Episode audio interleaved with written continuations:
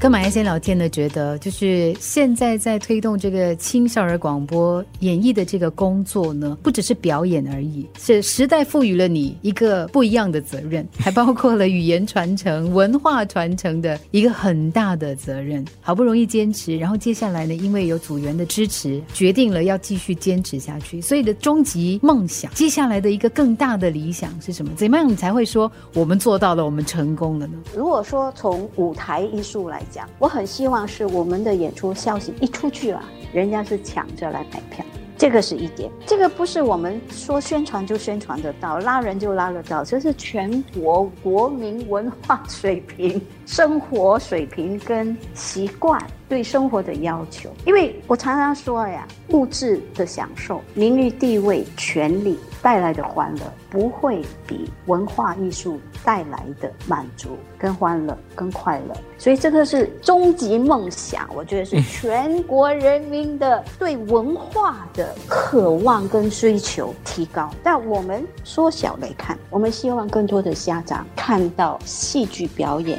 戏剧训练对小孩的成长的重要性。因为读书好不表示是完整的一个成长过程，一个完整的孩子的成长，它必须也包括了。如何跟人相处，如何表达自己所想表达的，所以我们一直强调独立的表达能力相当的重要。所以，我们能够把一个孩子好好的放到舞台上，他能够表演的很好的时候，他要克服多少个个人成长的卡？全面的一个发展是站在舞台上的孩子，他是很快乐的，因为他很忘我了。他们是很纯洁的，他站到舞台上去，他忘我了。我在台下，人家常常问我，干嘛你整天看他们表演，看了这么多场，你还能笑，你还这么的欣赏？我没假扮，我欣赏，我很喜欢看他们表演，因为你心里完完全全知道这些孩子是从哪里开始，他的零点是多么的没信心，对华文的掌握是多么的没有把握。到他到舞台是这么的亮，这么的好看、漂亮，嗯，有自信，有自信的人很漂亮的。今天的早茶好来宾，我们请来的就是青少儿广播演艺组艺术总监马叶先，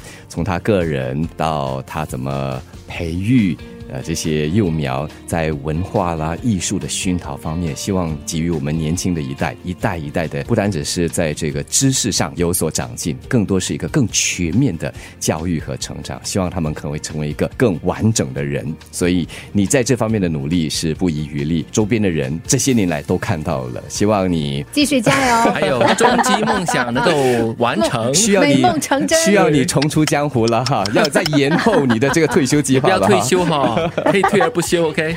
我觉得是要全新加坡人，嗯，加油，肯定整个社会的氛围要建立起来。谢谢你，这文化工作，嗯，对，加油，大家谢谢，谢谢，谢谢，谢谢，谢谢。